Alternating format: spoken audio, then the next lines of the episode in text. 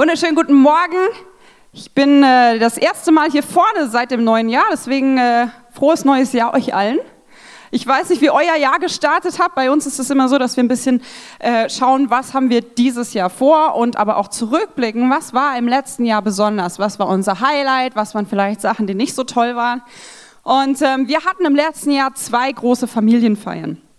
Ähm, das eine war ein runder Geburtstag meiner Eltern und das andere war der runde Geburtstag meines Schwiegervaters. Und es war noch gleichzeitig seine ähm, Ruhestandsfeier. Und ähm, ich weiß nicht, wie du Familienfeiern findest. Ich finde, Familienfeiern sind auf der einen Seite immer toll, weil man sieht viele Leute, die man lange nicht gesehen hat, aus der Familie. Auf der anderen Seite finde ich Familienfeiern immer ein bisschen anstrengend, weil man sieht viele Leute, die man lange nicht gesehen hat aus der Familie. Und im letzten Jahr war es eben bei dieser Familienfeier von meinem Schwiegervater, dass ich gesagt habe, hey, ich würde mich gerne einbringen, ich würde gerne die Dekoration von den Tischen machen. Weil mache ich gerne und gibt ja Pinterest, da kann ich mir Ideen holen. Äh, ich mache das gerne für dich. Jetzt war aber der Knackpunkt, mein Schwiegervater hatte den Wunsch, dass ich das mit meinen Schwägerinnen zusammen mache. Ich habe drei Schwägerinnen und wir sind alle sehr unterschiedlich. Und ich weiß nicht, wie es dir bei sowas geht mit Teamwork, aber bei mir ist dann immer so ein, äh, ich habe da so meine Vorstellungen und die würde ich eigentlich gerne umsetzen. Und ich habe eben, wie gesagt, drei Schwägerinnen. Die eine hat direkt gesagt, ach nö, macht ihr das mal alleine. Die zweite lebt in den USA, das heißt, mit der zu kommunizieren, wie wir jetzt die Deko machen, wer jetzt was besorgt, war immer ein bisschen schwierig, weil Zeitverschiebung und dann über Skype und WhatsApp kommunizieren. Und die, die dritte Schwägerin, die lebt im äh, Schwabenländle und äh, die ist so ein bisschen so ein bisschen wie ich. Die hat auch ihre Clan-Vorstellungen und die die will sie dann auch durchsetzen. Und wir haben irgendwie versucht, das gut hinzukriegen. Ähm, jeder sagt so seine Ideen äh, und, und das ist ganz gut geworden. Aber es hätte kippen können. Es hätte kippen können, wenn ich versucht hätte, meine Ideen auf komme, was wolle, durchzusetzen und wenn sie das Gleiche versucht hätte. Und es ist in der Familie immer wieder so. So Familienfeiern sind so, wir sind unterschiedliche Leute, jeder hat seine Vorstellungen, jeder möchte es irgendwie schön machen und dann ist es ein bisschen angespannt. Ich bringe ja immer das Beispiel Weihnachten, weil das immer so mein großes Thema ist. Alle wollen es schön machen und dann wird es eine Katastrophe. Äh, und Familienfeiern sind dann immer so ein bisschen äh, wie so ein Klassentreffen. Dann passiert nämlich folgende Situation, vielleicht kennt ihr diese Werbung aus den 90ern. Aber äh, vielleicht kennst du diese Situation. Ich finde, die sind bei so Großfamilienfeiern oft auch so. Ne? Wenn es nicht das ist, was man hat, mein Haus, mein Auto, mein Boot, dann spätestens, wenn du Kinder hast und deine Schwägerin oder die andere auch, die Cousine, und dann geht's los. Ah, sie ist schon zwei. Was kann sie denn schon alles? Meine konnte schon laufen, da war sie fünf Monate alt. Und du denkst so, nein, mein Kind ist hinterblieben, nein. Und dann gehen die Vergleiche los. Und dann gibt es Stress. Weil plötzlich findest du das, was du gut kannst, was du vielleicht hast, gar nicht mehr so toll und du fühlst dich blöd und du ziehst dich zurück und hast irgendwann keine Lust mehr auf so Familienfeiern zu gehen, weil dein Wille wurde nicht durchgesetzt, deine Ideen sind nicht so toll wie die von den anderen und du hast nicht so viel zu bieten wie die anderen. Und Christoph hat gerade gesagt, wir sehen uns hier als Familie und ich glaube, in Kirchen gibt es oftmals genau die gleichen Situationen. Da wird verglichen, da wird der eine will sein Ding durchsetzen, der nächste sagt, ich kann das und das besser. Ich war mal in der Kirche, da ging es im, im Worship-Team so. Warum singt die die erste Strophe? Ich kann die viel besser. Dann sagt die andere, ja, aber ich habe die zweite Stimme schon geübt. Und dann ging eine Riesendiskussion los, wer jetzt welchen Teil im Worship-Song singen kann. Ja, weil der kann es ja besser als der andere. Und das finde ich so schlimm. Und das finde ich einfach so vollkommen am Ziel vorbei, dass ich genau heute über dieses Thema reden will. Kirche ist eins. Weil ich wünsche mir, dass wir eine Kirche sind, die nicht vergleicht und denkt, ich bin besser als die anderen. Weil wenn du hergekommen bist und hast gedacht, das hier ist eine perfekte Kirche, sorry, ist nicht so. Diese Kirche ist nicht perfekt, weil wir sind nicht perfekt. Du übrigens auch nicht, ich auch nicht. Und da, wo unperfekte Menschen zusammen sind, gibt es auch unperfekte Situationen. Aber wir sind eine Kirche, weil wir sagen, wir haben einen perfekten Gott in der Mitte. Und trotzdem gibt es immer wieder Situationen, wo es Uneinheit gibt in der Kirche, wo verglichen wird, wo es Streit gibt, wo jeder versucht, sein Ding durchzusetzen. Und dann kann es ein bisschen knistern und dann wird es nicht so toll. Ein bisschen beruhigend ist es vielleicht, dass wir nicht die erste Kirche sind, wo das vielleicht mal vorkommt, sondern bei den allerersten Kirchen war das schon so. Wenn wir in der Bibel schauen, Apostelgeschichte und dann die ganzen Briefe, die Paulus geschrieben hat, und Paulus war einer der ersten Kirchengründer, der hat immer wieder Briefe an seine Kirchen schreiben müssen, wo er ermahnt und wo er sagt, Leute, das habt ihr falsch verstanden, da müsst ihr euch mal bitte zusammensetzen, da müsst ihr mal was verändern. Und im Korintherbrief, das ist eben ein Brief an die Gemeinde in Korinth, da hat Paulus richtig viel auf den Putz hauen müssen, weil die in Korinth damals noch ziemlich viel falsch verstanden haben. Und ein Ding, was er in, seiner, in seinem Brief an den ersten, an, im ersten Korintherbrief in Kapitel 12 schreibt, ist, er vergleicht die Kirche mit einem Körper. Ich habe hier mal den François mitgebracht. Ich habe den jetzt einfach so genannt. Und äh, Paulus sagt, liebe Leute, die Kirche ist der Leib Christi und alle Glieder an diesem Körper sind wichtig. Weil was war passiert? Die Leute in Korinth haben gedacht, also der da hat die Gabe, der kann super beten. Der da hat die Gabe, der kann prophezeien. Der da hat die Gabe und kann wunderbar singen. Und dann ging die Klopperei los. Was ist jetzt wichtiger?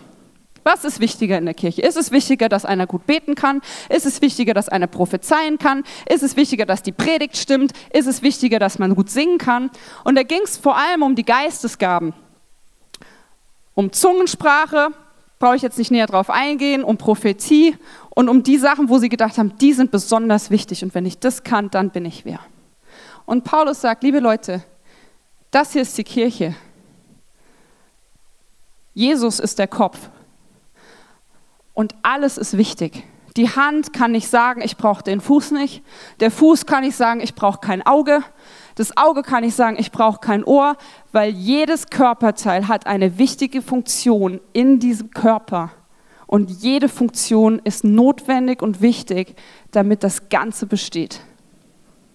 Vielleicht hast du dieses Bild schon mal gehört und vielleicht hast du diese Bibelstelle auch schon mal gelesen und vielleicht hast du genau das auch schon verstanden. Wir als ICF sind ein Körper und es ist nicht wichtiger, ob das Kids-Team unten besteht, es ist nicht wichtiger, ob das Worship-Team toll ist, es ist nicht wichtiger, ob die Bar tolle Sachen macht, sondern jeder Einzelne ist wichtig, damit das Gesamte funktioniert und dass Jesus präsent ist. Aber ich möchte heute mal einen neuen Blick darauf werfen, weil was wir manchmal machen ist, wir sehen das Ganze immer nur, das ist meine Kirche, das hier ist ICF und jeder hier ist wichtig. Steffi ist wichtig, der Flo ist wichtig, der Johannes ist wichtig, der Markus ist wichtig und wir alle funktionieren am besten zusammen. Aber weißt du was? Ich möchte heute mal den Blick drauf werfen, wenn wir sagen, das hier ist nicht ICF, sondern das ist die Kirche. Kirche ist nicht nur ICF. Auch wenn es manchmal vielleicht so rüberkommt, das ist nicht unser Herzschlag. Kirche ist auch nicht nur die katholische Kirche. Kirche ist auch nicht nur die Baptistengemeinde in Salzburg. Kirche ist meiner Meinung nach alles, was Jesus im Zentrum hat und den Auftrag ausführen will, Menschen für Jesus zu gewinnen. Und da geht es nicht darum, ob wir was besser machen als die anderen. Es geht nicht darum, ob wir sagen, unser Worship ist aber lauter. Und wenn wir lauter sind, dann sind wir wichtiger. Darum geht es nicht sondern es geht darum, meiner Meinung nach ist jede Kirche mit dem gleichen Auftrag wichtig, damit dieser Leib Christi funktioniert und vorangeht. Wir haben im letzten Jahr die Vision gehabt mit dem Slogan, das Land wartet, jetzt ist die Zeit. Und ich habe vorhin noch vor, vor der Message für mich beten lassen und ich hatte plötzlich dieses Bild, hey, wenn wir für Salzburg Land einnehmen wollen, geistlich gesehen, wenn wir Land einnehmen wollen, was ist das für ein schreckliches Bild, wenn ich mir vorstelle, da ist eine Stadt, die wir einnehmen wollen und die verschiedenen Kirchen kommen mit ihrem geistlichen Kriegsheer, ist immer ein geistliches Bild, kommen mit ihren Leuten und wir bleiben vor der Stadt stehen und gucken die anderen an, denken, boah, das Schild, was die haben, ist ja mal total Schwachsinn wir haben die besseren Schilder. Oder, hey, das Schwert ist ja voll 90er. Damit kannst du sowieso nichts bewirken. Und wir fangen an, vor dieser Stadt stehen zu bleiben und zu gucken, was machen die anderen und uns aufzutrumpfen und zu denken, wir können die Stadt besser einnehmen. Schwachsinn. Wenn ich eine Stadt einnehmen will, ist es doch viel besser, wenn ich sehe, okay, da sind welche, da sind welche, da sind welche, wir sind hier. Und wir haben einen Auftrag und wir machen es gemeinsam. Viel kraftvoller. Weißt du, ich bin in, in verschiedenen Kirchen groß geworden. Aufgewachsen bin ich in einer Baptistengemeinde, eine Freikirche, eine evangelische Freikirche. Da bin ich quasi reingewachsen, reingeboren worden. Und als ich Teenager war, oder eigentlich eher im, im Kinderalter, neun, zehn Jahre alt, da bin ich immer unter der Woche in die sogenannte Jungschar gegangen. Das war eine Gruppe von Kindern, die sich einfach getroffen haben, haben biblische Geschichten gehört, haben gespielt, gesungen und so weiter. Und die war aber nicht von meiner Kirche, die war von der Stadtmission. Und dann bin ich hingegangen, dann hatte ich da meine Freunde und dann bin ich sonntags in die Baptistengemeinde gegangen, freitags in die Jungschar, in die Stadtmission. In den Ferien bin ich auf die Freizeiten vom Evangelischen Gemeinschaftsverband gefahren in Rheinland-Pfalz. Dann hatte ich da meine Clique. Dann bin ich äh, später irgendwann zu den Jesus Freaks gegangen. Kennt jemand die Jesus Freaks? Habe ich fast mitgerechnet, dass das nicht so viele kennen. Die Jesus Freaks sind für viele einfach nur wirklich Freaks. Aber die erreichen Leute für Jesus, die würden bei uns nicht reinkommen, weil die sich hier nicht wohlfühlen würden. Die Jesus Freaks haben angefangen, unter anderem im Elbtunnel Gottesdienste zu feiern mit Bier und Chips. Abendmahl, Bier und Chips. Aber die haben die Drogenabhängigen erreicht, die haben die Rocker erreicht, die haben einfach eine ganz andere Zielgruppe gehabt. Eine Zeit lang bin ich da hingegangen, hast mir dann auch angesehen, hatte ich so Rastas und anderen Klamottenstil, weil man passt sich ja irgendwie an. war ich da und dann bin ich später auf die Bibelschule gegangen, von den Baptisten wieder. Dann bin ich danach, habe ich angefangen zu studieren bei der evangelischen Landeskirche in Baden. Habe ich bei der Landeskirche studiert nochmal ein bisschen was Neues kennengelernt, habe mein Praktikum in der Landeskirche gemacht, die ökumenische Gottesdienste gefeiert hat, mit einer katholischen Kirche zusammen. Mein Bruder ist in der katholischen Gemeinschaft, von der charismatischen Gemeinschaft gewesen, bin ich da öfter mal hingegangen und habe mir die Small Group angeschaut. Das heißt, ich habe verschiedene Sachen gesehen. Und deswegen weiß ich ein bisschen, wovon ich rede. Weißt du, was ich fast überall mitgekriegt habe? Boah, die klauen uns die Leute. Oh, die sind jetzt drüben bei der Stadtmission. Dabei ist es das so langweilig. Oh, die Jesus Freaks, die sind ja total bescheuert. Die sind ja nur am Saufen. Oh, die Baptistengemeinde, das ist ja voll 90er. Boah, ist das altmodisch, da schläft man ja ein. Es wurde nicht positiv geredet. Es wurde immer mit diesem Touch geredet, wir wissen es besser. Wir können es besser. Und deswegen war dann auch immer die Angst, oh meine Güte, meine Schäfchen laufen alle weg die sind jetzt in einer anderen Gemeinde. Ach du Schande. Und weißt du was, mein Herz hat sich so danach gesehnt, dass jemand sagt, hey, du hast eine Gemeinde gefunden, die zu dir besser passt. Du hast eine Gemeinde gefunden, wo du Jesus noch besser erlebst, wo du dich wohlfühlst. Super cool. Ich segne dich. Geh dahin. Bitte wachs im Glauben. Ich habe das selten erlebt. Und weißt du, wo ich es erlebt habe? hier in Salzburg. Ich bin im letzten Jahr total verblüfft gewesen, dass eine Holy Spirit Night stattfindet, wo zwölf Gemeinden, die super unterschiedlich sind, ein Ziel hatten. Und das war eine Konferenz zu veranstalten, wo Menschen Jesus erleben und den Heiligen Geist erleben. Es waren unterschiedliche Kirchen. Jeder lebt seinen Glauben ein bisschen anders. Manche machen es so, wie wir es jetzt nicht machen würden. Und trotzdem konnten wir es stehen lassen und sagen, okay, ihr macht es ein bisschen anders als wir, aber das Ziel ist das gleiche. Und in der Kirche, in der Kirchengeschichte gab es eine Situation, da ist genau dieser Knackpunkt gewesen, dass nämlich ein bisschen gestritten wurde, wer weiß es besser und wer macht es richtig und wer macht es falsch. Das ist das sogenannte Apostelkonzil. Es gab zu Beginn der Kirchengeschichte, sage ich mal, mehrere Kirchengründer, aber zwei große, das waren Petrus und Paulus. Petrus war ein Jünger Jesu, der hat Jesus persönlich gekannt, ist mit ihm rumgezogen, hat alles für Jesus gegeben, hat einem Soldaten das Ohr abgeschnitten, weil er dem blöd kam. Er hat wirklich alles für Jesus gegeben, hat ihn aber auch dreimal verleugnet, weil er Angst bekommen hat. Und danach ging es los. Dann hat er gepredigt, hat sich ins Gefängnis schmeißen lassen, hat sich foltern lassen für sein Ziel, Menschen davon zu überzeugen, dass Jesus der Messias ist, dass Jesus der Sohn Gottes ist. Und dann gab es Paulus, der am Anfang noch ein Gegner von Petrus war, der hat nämlich Christen verfolgt, hat Christen gefoltert, hat Christen ins Gefängnis gesteckt, weil er gesagt hat, Christen, das sind komplett auf dem falschen Dampfer. Die Juden sind diejenigen, die müssen das Gesetz halten und das sind Gottes Lästerer, die müssen ins Gefängnis. Und dann hat er an einem, an einem Weg, hat er Jesus gesehen, hat eine Vision gehabt, Jesus hat zu ihm gesprochen und sein komplettes Leben hat sich geändert. Man sagt immer so schön, er wurde vom Saulus zum Paulus weil dieser Punkt war der Punkt, wo er Christ wurde und wo er angefangen hat zu missionieren und Menschen für Jesus zu gewinnen. Und diese zwei waren trotzdem super unterschiedlich und hatten zwei sehr unterschiedliche ähm, Vorgehensweisen und unterschiedliche Zielgruppen. Und irgendwann kam es an einen Punkt, wo ein richtiger Streit angefangen hat.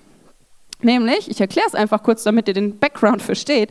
Petrus war der Meinung, Menschen die zu Jesus gehören wollen, müssen sich erstmal beschneiden lassen, weil Beschneidung war das Zeichen von Gott, das er sich gewünscht hat, dass die Israeliten und die Juden sich beschneiden lassen als Zeichen dafür, dass sie einen Bund mit Gott haben. Und für Petrus war das durch Jesus nicht verändert. Er sagt, Jesus war ein Jude und die Menschen können ja Jesus annehmen und trotzdem gelten für uns die Gesetze, die Gott sich von uns als Juden wünscht. Und Paulus sagt aber, du, Jesus hat gesagt, er hat einen neuen Bund geschlossen und die Gesetze des alten Bundes erfüllt. Und deswegen müssen wir uns nicht beschneiden lassen. Wenn wir Jesus annehmen, ist alles erledigt. Das ist eigentlich wirklich ein sehr krasser Streitpunkt. Und dann sind die an einer Situation gewesen, wo Kirchenleiter die beiden an einen Tisch gesetzt haben und gesagt, so, und ihr klärt das jetzt bitte, weil die sind gegen die und keiner weiß mehr, was sie hier glauben sollen. Deswegen setzt euch jetzt mal zusammen. Und dann schreibt Paulus im Galaterbrief an seine Kirche von dieser Situation, was sie daraus gemacht haben.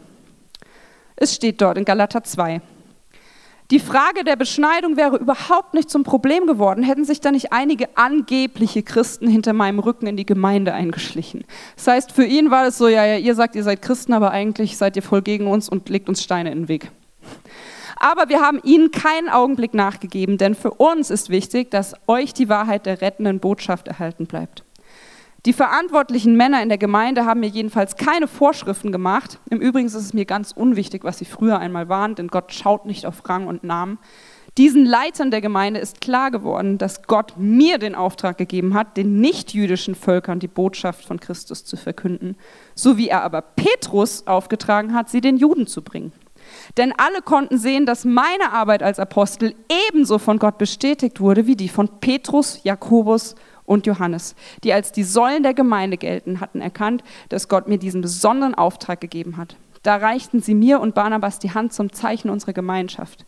Wir einigten uns, dass sie die rettende Botschaft weiter unter den Juden verkünden sollten und wir unter den anderen Völkern. Nur um eins haben sie uns gebeten, wir sollten die Armen in der Gemeinde von Jerusalem nicht vergessen und dafür habe ich mich auch immer eingesetzt.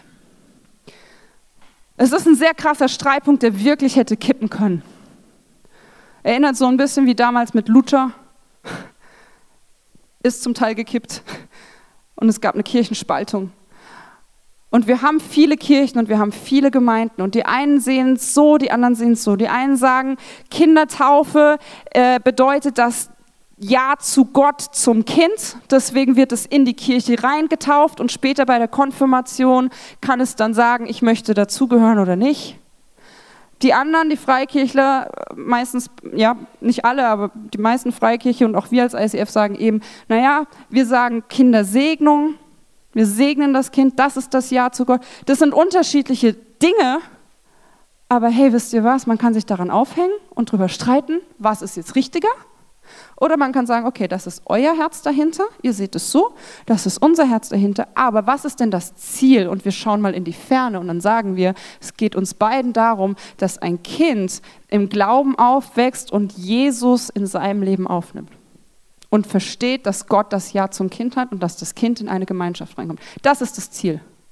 Die einen machen es so, die anderen machen es so. Kann man sich jetzt drüber kloppen oder man kann es einfach sagen, okay, Ihr macht so, wir machen so, wir lassen das stehen, wir lassen unseres stehen. Und da gibt es so viele Punkte. Und vielleicht kommt dir das jetzt heute ein bisschen rüb, so rügenhaft rüber.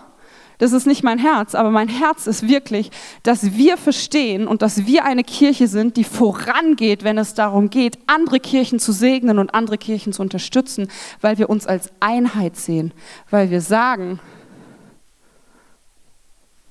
darum geht's. Es geht um Jesus. Es geht nicht darum, wer hat die cooleren Klamotten an. Es geht nicht darum, bin ich mehr im Trend oder ihr. Es geht darum, dass Jesus verherrlicht wird. Und wir haben unsere Vision, andere haben ihre Vision.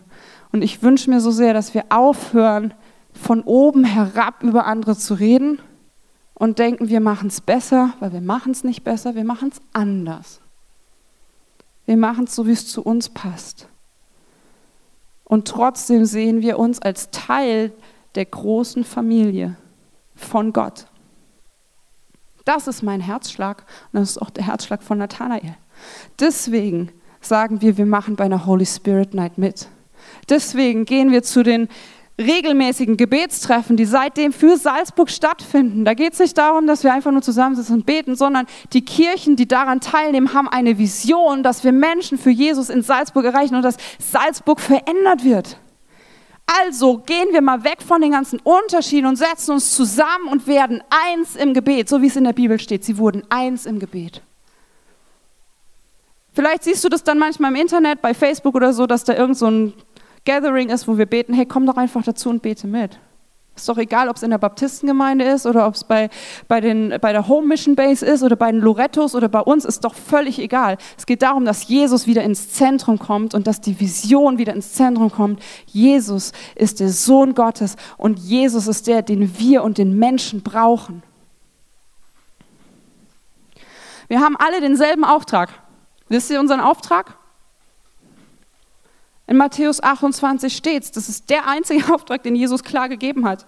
Da steht, deshalb geht hinaus in die ganze Welt und ruft alle Menschen dazu auf, meine Jünger zu werden. Tauft sie auf den Namen des Vaters, des Sohnes und des Heiligen Geistes. Lehrt sie, alles zu befolgen, was ich euch aufgetragen habe. Ihr dürft sicher sein, ich bin immer bei euch, bis das Ende dieser Welt gekommen ist. Das ist ein Auftrag, den hat Jesus nicht einem Jünger gegeben, den hat er seinen ganzen Jüngern gegeben. Den hat er der Kirche gegeben. Den hat er nicht den Baptisten gegeben, den hat er nicht nur den Mennoniten gegeben, den hat er nicht der katholischen Kirche gegeben, den hat er nicht der evangelischen Kirche gegeben, den hat er nicht ICF gegeben. Allen, die zu ihm gehören, hat er diesen Auftrag gegeben. Die Frage, wie wir diesen Auftrag ausführen, auf welche Art, das ist Stilsache. Und versteht mich nicht falsch. Ich sage nicht, dass alles gut geheißen wird, was vielleicht auch an Irrlehre dar, dar, dar, äh, dargestellt wird. In anderen Kirchen werden vielleicht Sachen gesagt, die wir nicht so sehen, wo wir sagen, mm, das ist theologisch laut unserer Theologie, wie wir sie verstehen, vielleicht nicht das, was wir unterstützen würden. Ich sage nicht, alles ist gleich, ich sage nicht, alles ist richtig. Ich weiß, hier sind viele Menschen, die aus anderen Gemeinden kommen, die aus Verletzung hergekommen sind, wo Dinge schiefgelaufen sind, wo Dinge gesagt wurden, die verletzen und die wirklich ein Gottesbild darstellen, wo ich persönlich sage, mh, hm, weiß ich nicht, ob das wirklich Gott so ist und ob er das so sagen würde. Aber wisst ihr was? Mein Wunsch ist es, dass wir trotz Verletzungen und trotz Dingen, die wir vielleicht mittragen, die Sachen, die über uns ausgesprochen wurden, dass wir da uns nicht von aufhalten lassen.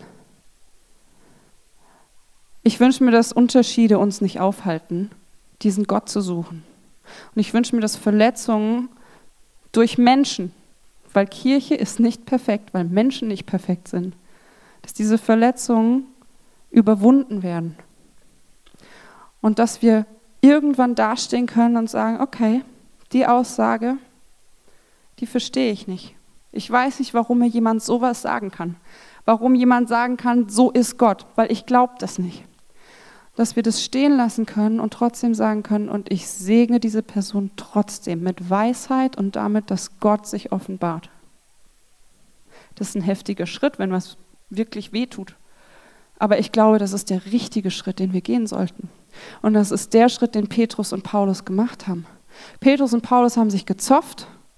Wer das mal nachlesen will, da steht richtig schön, dass es ein richtig heftiger Streit wurde. Aber sie haben sich zum Schluss die Hand gegeben und jeder ging seinen Weg. Die sind nicht Hand in Hand weitergelaufen, die haben nicht gesagt, jetzt machen wir alles gemeinsam. Petrus hatte seine Zielgruppe, Paulus hatte seine Zielgruppe. Petrus hat es vielleicht auf eine Art gemacht, wo Paulus sagt, boah, damit kann ich gar nicht. Aber sie haben beide erkannt, das ist der Auftrag, den sie haben. Und sie müssen es vor Gott verantworten. Und wir segnen sie, dass Gott sie segnet, damit sie ein Segen sind. Und das ist der richtige Schritt. Wenn wir sagen, wir sind ein Teil von diesem Körper, wir machen es auf unsere Art, aber wichtig ist, dass Jesus im Zentrum ist. Und deswegen vergeben wir und deswegen segnen wir. Ein Beispiel äh, ganz, ganz spontan von gestern. Ähm, ich hatte, ähm, ich hatte, wir hatten vor, mit dem, mit dem Worship-Team eine Jahresfeier zu machen. Machen wir mal jedes Jahr, machen wir am Jahresanfang eine Feier. Wir essen zusammen und gucken ein bisschen zurück, was war und auf das, was kommt. Beten zusammen und Worship, machen einfach auch coole Gemeinschaft. Und wir wollten es ursprünglich bei mir im Wohnzimmer machen mit Raclette. Und irgendwie hatte ich so plötzlich die Idee, hm, ich könnte doch mal den Patrick Knittelfelder von der Home Michel Base fragen, ob wir das nicht bei denen in den Räumen machen können. Die haben unten so, eine, so ein, wie so ein kleines Restaurant, das heißt La Cantina, da kann man essen. Und nebendran haben die das House of Prayer, einen wunderschönen Gebetsraum. Und ich habe gedacht, vielleicht können wir den ja mieten, so für unsere Feier. Und wisst ihr, was Patrick zurückschreibt? Es wäre uns eine große Freude, euch ein Segen sein zu dürfen und euch einzuladen. Wir kochen für euch, sagt mir, wie viele Leute kommen, wir richten euch alles her. Und ich dachte ja, das war so nicht gedacht. Wir wollen schon was dafür bezahlen und so. Und er so, nö, wir wollen euch segnen. Kommt einfach. Und wir sind gestern dahin, ich musste nichts vorbereiten. Wir sind dahin gekommen, es war alles eingedeckt. Wir hatten eine, die war zuständig, uns mit Getränken zu bedienen. Ein Syrer hat extra ähm, Hummus gemacht, nach Originalrezept als Vorspeise. Dann gab es Vorspeise, Hauptspeise und Nachspeise. Und wir durften noch das House of Prayer benutzen und da unsere Worship-Zeit machen. Und wisst ihr was? Wenn ich das woanders erzähle, dass wir bei einer katholischen Kirche waren, die uns gesegnet haben als ICF, uns bedient haben, für uns gebetet haben, dann schütteln die den Kopf und denken, das kann es doch gar nicht sein. Aber das ist ein Beispiel, wie ich es mir wünsche, da ist eine Freundschaft. Wir segnen uns gegenseitig, wir unterstützen uns gegenseitig. Und jetzt fängt die, die Allianz Gebetswoche an in dieser Woche. Heute fängt sie an. Jeden Abend treffen sich in verschiedenen Gemeinden in Salzburg verschiedene Leute, die einfach beten für, über verschiedene Themen. Und Nathanael wird zum Beispiel auch am Samstag in der Home Mission Base sein und dort das Wort bringen und, und gemeinsam beten mit den Leuten. Und ich wünsche mir, dass es nicht was ist, wo wir einfach nur sagen, ja, da liegt ein Flyer am Next Step, das nimm mit und dann landet er im Mülleimer, sondern dass wir diese Vision mittragen, dass Menschen für Jesus erreicht werden und dass wir gemeinsam dorthin gehen, zu mindestens einem dieser Abende und zusammen beten. Damit wir das hier wieder verstehen. Jesus ist im Zentrum und wir sind ein Teil dieses Körpers. Und damit das ein bisschen deutlich wird, dass wir äh, nicht die Einzigen sind in Salzburg mit einer Vision, habe ich ein paar Clips mitgebracht. Ich habe eine E-Mail geschrieben an verschiedene Pastoren und Leiter von verschiedenen Gemeinden. Es haben nicht alle geantwortet. Zeigt, dass viele beschäftigt sind und viel Arbeit ist, Kirche zu bauen. Aber ich habe ein paar Videos erhalten. Und zwar habe ich gefragt, was ist eure Vision als Kirche? Schaut mal da rein. Vielleicht kommt es euch bekannt vor. Ihr seht, die Vision ist gar nicht mal so unterschiedlich.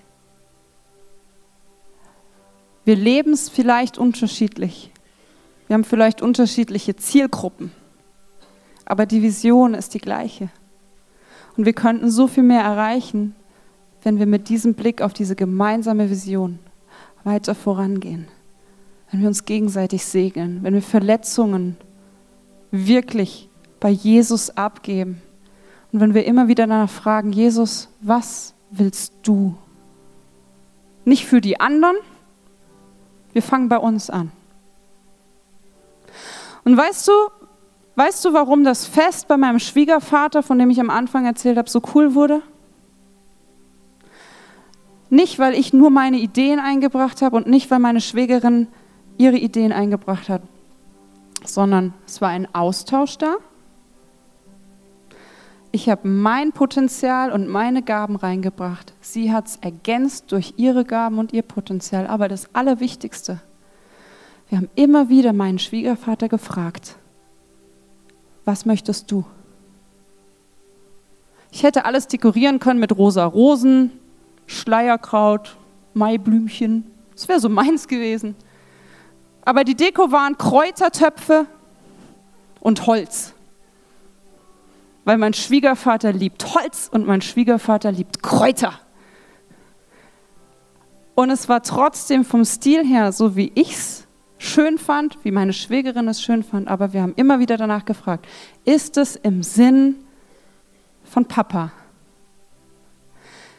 Und wenn Nathanael und ich Kirche bauen, wenn wir uns mit unserem Strategieteam zusammensetzen, wenn wir uns in den Small Groups zusammensetzen, wenn wir uns in unseren Teams zusammensetzen, wünsche ich mir, dass immer die Frage ist, ist es in Papas Sinn? Ich habe noch ein Zitat mitgebracht. Ich möchte, dass wir eine Kirche sind, die sich ihrer Berufung und ihres Auftrages von Gott bewusst ist und diese lebt. Ich möchte, dass wir eine Kirche sind, die sich bewusst ist, dass andere Kirchen ihre Berufung und ihren Auftrag von Gott haben. Ich möchte, dass wir eine Kirche sind, die ihren Weg geht und andere auf ihrem Weg segnet und ehrt. Weißt du, wer das gesagt hat? Ich. Und Nathanael unterstützt es. Das ist wirklich, das ist mein Wunsch, dass wir so eine Kirche sind.